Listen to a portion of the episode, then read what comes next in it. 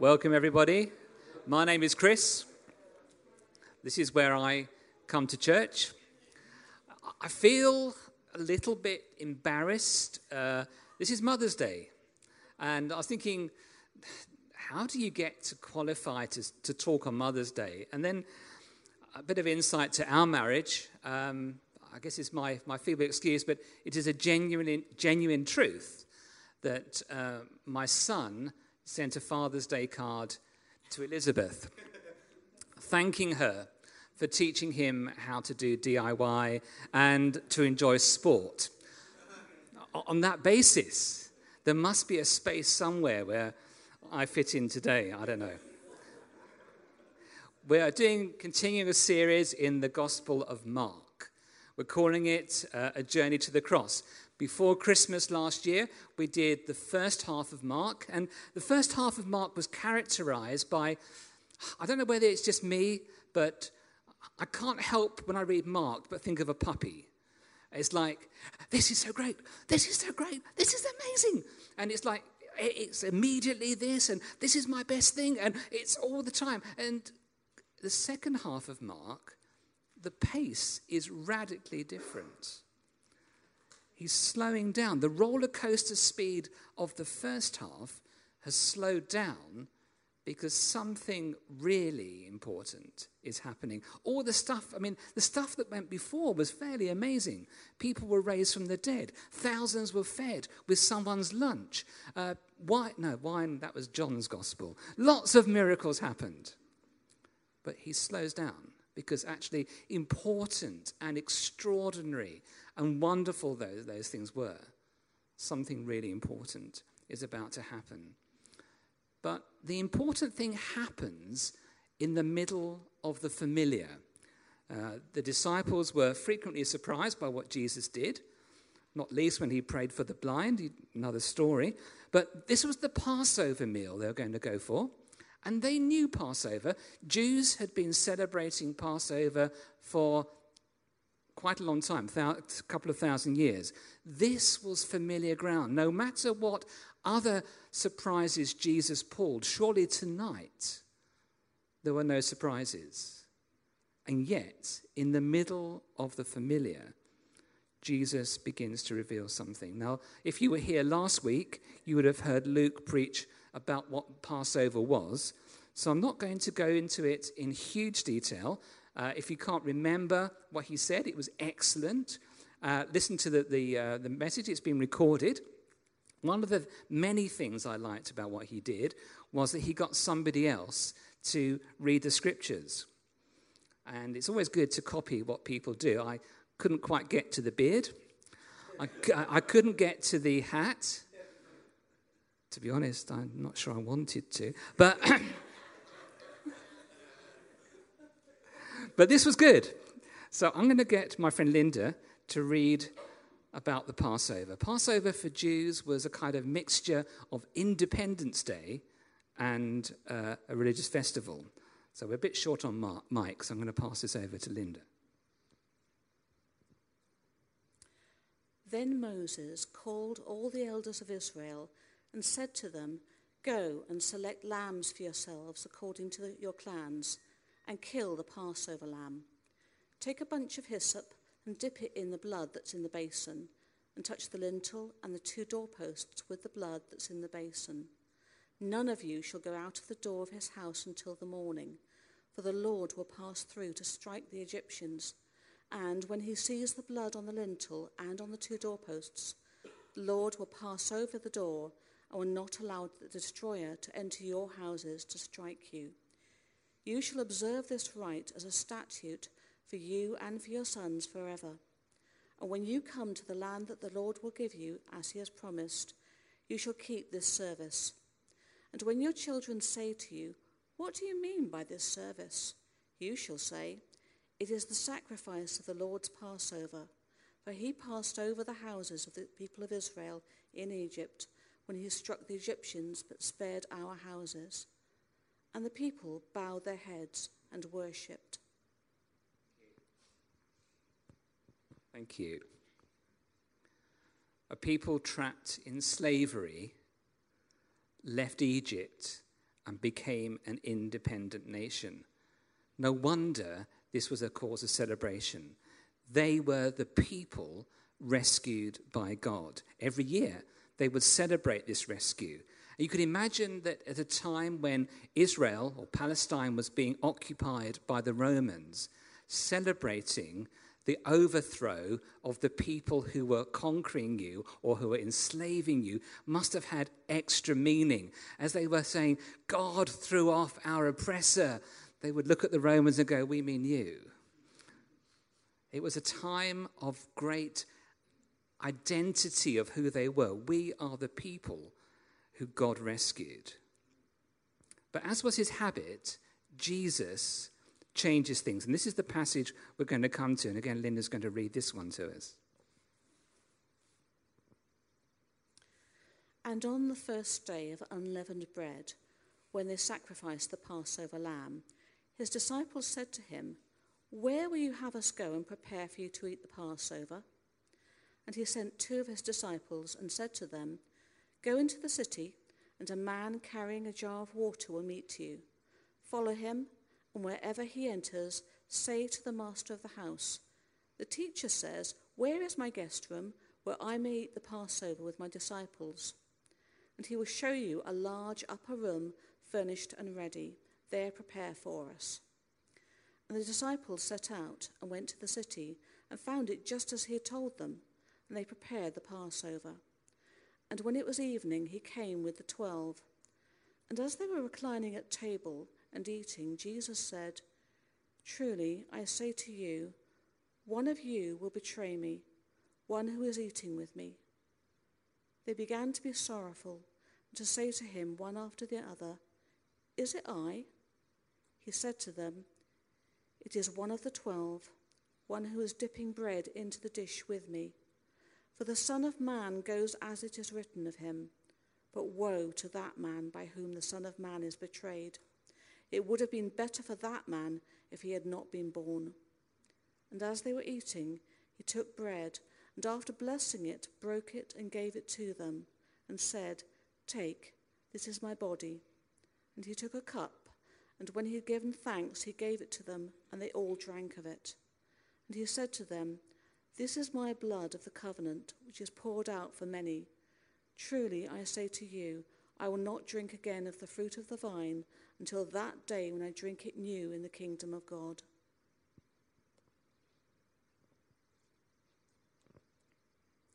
The Passover went to a very strict program.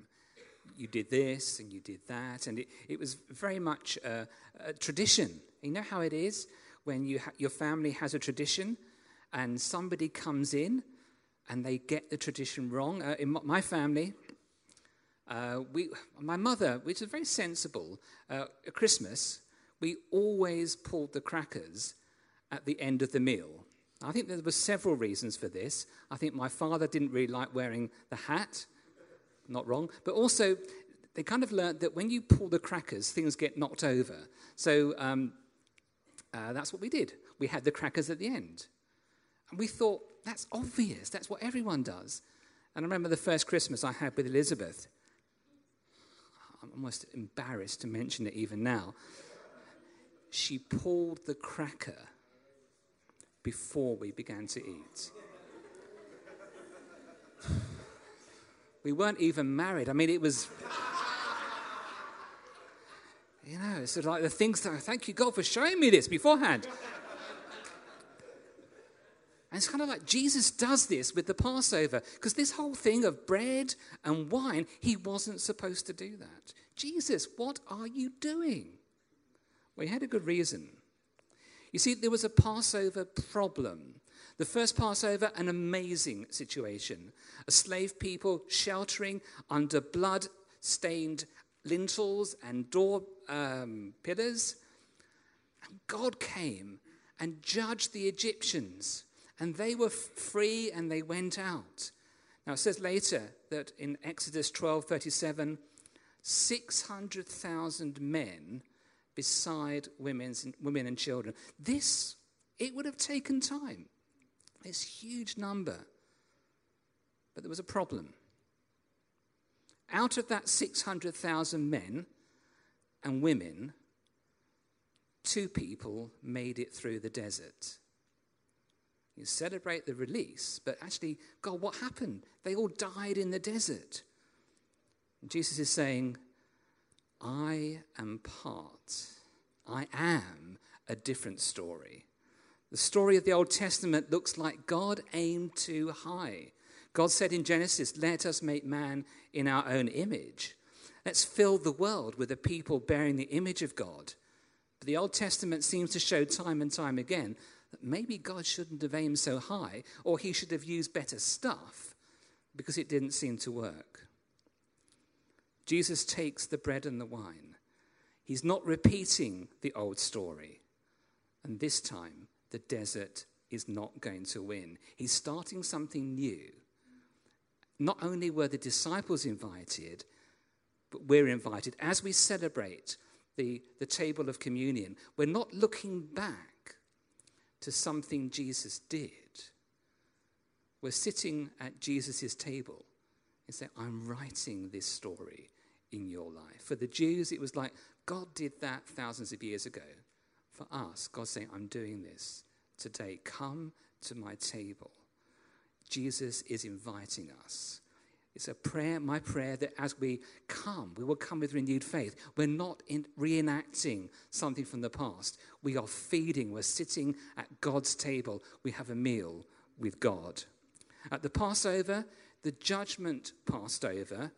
Jesus' meals shows how we can be changed, how the desert doesn't get to win. The bread and the wine that Jesus shared were a symbol of his body and his blood that were going to be shed and broken after the meal it's important that we understand that his death did not just win for us forgiveness of sins. 2 Corinthians 5:21 says this, "For our sake God made Jesus to be sin who knew no sin, so that in him we might become the righteousness of God." We must not limit our gospel to the forgiveness of sins. Now, forgiveness of sin is a glorious thing. But if all we have is I sin, I'm forgiven, and not changed, then I sin and get forgiven and not changed, and it becomes a cycle. That's not the cycle that we're in. We're in something, in a different story. For Israel, that was their story. You can come and sacrifice and be forgiven, but your sinful tendencies are not going to be changed. This gospel, paid for by the blood and body of the Lord Jesus Christ, doesn't just deal with the sin problem, it deals with a new principle of righteousness that's put in our life. The gospel, is, this is my story. This is your story, not repetitive sinning with no hope of change, but a new life, a new personality, a new principle at work in me. The desert is not going to win. You know, as I look back on this week, if I'm honest, I've had to repent of things, not just about embarrassing my wife, um, and I probably should, but I've fallen short. You know, there have been times when I've resisted temptation. But do you know what it's like? Sometimes, even when you resist temptation, you come away feeling dirty. There's something that, because really, I wanted to do that. I didn't do it by the grace of God, but I really wanted to. There's a table being set for us, for people who feel deserted. Uh, if you go for a walk on the beach, you know how it is? Sand gets everywhere. As Christians, God has put us not straight from conversion into heaven, but we walk through a world that's like a desert because that desert's going to be changed. But during that journey, the sand gets everywhere. And God says, I've got a place for people who feel, oh, I've just, I'm not what I should be. There's a wonderful uh, poem. Um, some of you know me that I am extraordinarily cultured. Um, I think I know two poems. And this one doesn't begin, There Once Was a Lady. Uh, so, um, this is a poem written by a 17th century poet. And uh, he was a, a, vicar. And um, he was, I love him, but he was struggling being a vicar when he compared himself with the priests of the Old Testament. He would look in his Bible and say, Look at Aaron. And there's a lovely description of Aaron dressed in his priestly robes. He looked the business. And this is the poem that he wrote. And maybe it's, it's kind of, he wrote in the language of his time. The spelling is interesting, but you don't get to see that. He writes, Holiness on the head, light and perfections on the breast harmonious bells below, raising the dead to lead them unto life and rest. Thus are true Aaron's dressed. Profaneness in my head, defects and darkness in my breast, a noise of passions ringing me for dead unto a place where is no rest. Poor priest, thus am I dressed. Only Another head I have, another heart and breast, another music making live, not dead, without whom I could have no rest. In him I am well dressed. Christ is my only head, my only heart and breast, my only music, striking me even dead, that to the old man I may rest, and in him be new dressed so holy in my head, perfect and light in my dear breast, my doctrine tuned by Christ, who is not dead but lives in me while I do rest. Come, people, Aaron's dressed. I feel that God would say to us there's an invitation for those who do not feel that they're living up to the image they should feel. Today's table is not set for the self qualified. The table is set for those who will come. If any will come, then Jesus says, Come to my table, not because you're qualified, not because somehow you've made it, but my table is for those who don't. There was an amazing Scottish uh, minister. He died really young, but he wrote this I come to Christ not although I am a sinner but just because I'm a sinner, even the chief. But coming to the table doesn't leave us stained and failing. The gospel is a gospel of transformation. Paul writes later in 2 Corinthians, and we all with unveiled face, beholding the glory of the Lord, are being transformed into the same image from one degree of glory to another. For this comes from the Lord who is Spirit. We come lacking. And we feed on bread and juice in our case, but we're not looking to the bread and to the juice. Uh, Hebrews writes, by faith, we understand that that which was made is made out of that which is invisible. And we look on visible things and see a heavenly reality. This body, this blood, is the one who is now resurrected and with us. And as we feed on him, we're transformed. The Passover was eaten ready for a journey. In Exodus 12, it says, You should eat it with your, be- your belt fastened, your sandals on, and with your staff in your hand. You shall eat it in haste. It is the Lord's Passover. In the passage we've read, Linda read, at the meal Jesus hosted, we read, They were reclining at table. See, this meal invites you not to be ready to go, to come and rest. There's a call today for some of you come and rest because you are carrying things that God did not intend you to carry. Come and rest. It says of one, of the disciple that Jesus loved in, in John's gospel, it says, he laid his head, he lay next to, to Jesus. You know, conversion, we've, we've been converted perhaps. Conversion was not like winning the qualifying round of the World Cup so that you can enter the knockout round. No, no. The new life that comes in Christ is not a reset, it's a resurrection. If you did physics, you'd have learned that it's easier to move a moving object. That's true. Spiritually, it's easier to move us when we come to rest. So God says, Come. Come and rest. Don't come with your list of these are the things that I need to improve. No, God said, put your list down. Come, rest on me.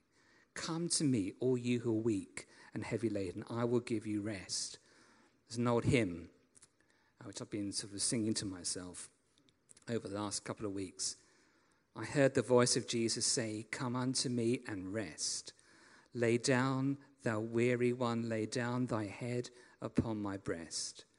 I came to Jesus as I was, weary and worn and sad. I found in him a resting place, and he has made me glad. I heard the voice of Jesus say, Behold, I freely give the living water. Thirsty one, stoop down and drink and live. I came to Jesus and I drank of that life giving stream.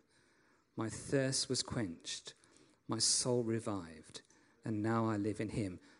There's an invitation today to the weary. There's an invitation where Jesus says, I will sit down with you, weary ones. Come and I will revive you. This blood that cost me my life becomes life to you. The invitation is to come and know his rest. The Passover that they had, we read about with Linda, was not intimacy with God. It was almost like God said, My judgment will pass over you. But at no point in the Passover did they get to know God. Probably the high point of the Old Testament, the closest that people got to God, was in the desert when 70 of the elders went up with Moses to the mountain. And it says they went up and the pavement became the pavement of heaven. They were in God's presence. And it says they ate and they drank. There's no Hebrew word. The Bible, the Old Testament, was written in Hebrew. There's no Hebrew word for fellowship. And in the new covenant, we sit down at God's table with God, and He says, Share with me. Unspeakable, unimaginable for the Jews for the Old Testament people. But God says, This was always my intention. The God who in the garden walked with Adam and Eve has always, always wanted communion. And today he's calling us Will you commune with me? Will you come? Will you come and know me? Will you let me know you? Take down the things that you hide behind. I know what you're like but I'm calling you. It's not like a sort of a, a cafeteria where you come and find a space. No, no, I have a place for you. I have a place for you where your name is written. Come, for I would know you and I would reveal myself to you. We're invited to come that we might be changed into his likeness, so that by being made into his likeness, the world will be filled with his image bearers. The Passover was something that people look back to. When Jesus and his disciples met for a meal, they were looking back. In Matthew's version of the same story, there's just a very small detail that's different. Matthew writes this I tell you, I will not drink again of the fruit of the vine until that day when I drink it new with you in the kingdom of heaven. Eating at that meal also invited you, gave you the place at the meal that's to come. As we come today, as we share in the body and the blood, this meal looks to that meal, except that meal won't be tokens of bread and wine. It'll be the, the wedding feast of the Lamb. Revelation says this Then I, John, heard, this is Revelation 19, 6 to 9. Then I, John, heard what seemed to be the voice of a great multitude, like the roar of many waters, and like the sound of many peals of thunder, crying out, Hallelujah! For the Lord our God, the Almighty, reigns. Let us rejoice and exult and give him the glory, for the marriage of the Lord has come, and his bride has made herself ready. It was granted her to clothe herself with fine linen, bright and pure, for the fine linen is the righteous deeds of the saints. And the angel said to me, Write this Blessed are those who are invited to the marriage supper of the Lamb. Blessed are those who are invited to the marriage supper of the Lamb, you must call yourself blessed. If you know that you've had a place, that you have a share in the body and the blood of the Lord Jesus, you are also invited to the marriage supper of the Lamb. The desert does not win in this story. Now, one of the saddest stories in the New Testament that Jesus told was about the wedding feast of a king. A king, uh, his son was getting married, and he invited anybody to come to the wedding. You just come. And people said, Yeah, but I've just got married. I, I can't make it. And somebody else said, I've just bought a field. I can't make it. Some of the excuses are really quite bizarre. So he says, Well, okay, doesn't matter. Let's go to the, the, the byways, let's go to the street sleepers, let's go to the, the other people. Tell them to come. And they, they come in. But the king got to look at the guests, and he saw there that a man had no wedding garment. And he said to him, Friend, how did you get in here without a wedding garment? And the man was speechless. Now, this table is free. This table is for anybody who will come, but somebody had to pay the price. Now, if you come saying, Thank you for the food, I won't look at the one who paid the price, you shouldn't come. Because you're clothed, you say, I, I can come because I am genuinely a good person. If the best that you can clothe yourself is the best that you have been, then please don't come. Because this table is those who of themselves know, actually, there's nothing in me that gets to commend myself. But I get to be clothed in the righteousness of the Lord Jesus. I come because he qualified me. I don't come because I am qualified. And I, but even today, if you don't know what it is to have your sins covered, you don't have to leave here like that. There is forgiveness now. In a little while, I'm going to lead us in prayer. But if you want to respond, if you've never thought, actually, I've never attended a communion service where I've understood that that body, that blood was shed for me, today you can. So, this is what we're going to do. I want us to respond for a while because when you get an invitation, often there will be RSVP, which is French. But despite that, uh, it's a good idea. Respond, RSVP means please respond. Because it's French, it takes twice as long to say. But Jesus is saying, please respond. Let's not be casual about the spilt blood and the broken body of the Lord Jesus. So, in a little while, we're going to listen to a, a, a song. It's a song of invitation. Sometimes we I think we have sung it at church, but this is a chance just to be quiet and say, Jesus, I come. I, come because I'm desert stained. Maybe I come because actually I felt deserted. Maybe I come because I feel I shouldn't come. I feel that life's been tough. There's a call saying, whoever you are, come. But he's looking for that response. Will you come today? We're going to hear that song. We're going to be quiet before God and respond in faith that He is speaking to us. And then Dyer is going to lead us. He's going to break the bread. We're going to share the bread together. We're going to share the, uh, the, the wine. And we're going to pray for one another and we're going to worship because our God sits down to eat with us. Perhaps, you know, we, we're a kind of church who we, we lack uh, the formality of some churches, which has its strengths, but to be honest, do you not find that we don't know what to do with the bread and the wine? Somehow, there you go, seems to be missing it a bit. Now, I don't want to invent a new liturgy. There's some really good stuff that the Church of England has, and maybe we need to look again at some of the wonderful words. But today, perhaps you could say to somebody as you pass them the bread and the wine God's best for your worst, that you might become the righteousness of God. So I'm going to pray for us. If you've never prayed to God, I'm going to pray a prayer that I would like you, if you want to, to say, Yes, I agree. Amen. Amen means I agree. So, Father, I know that there are, if I just can't come before you on my own basis, I am disqualified.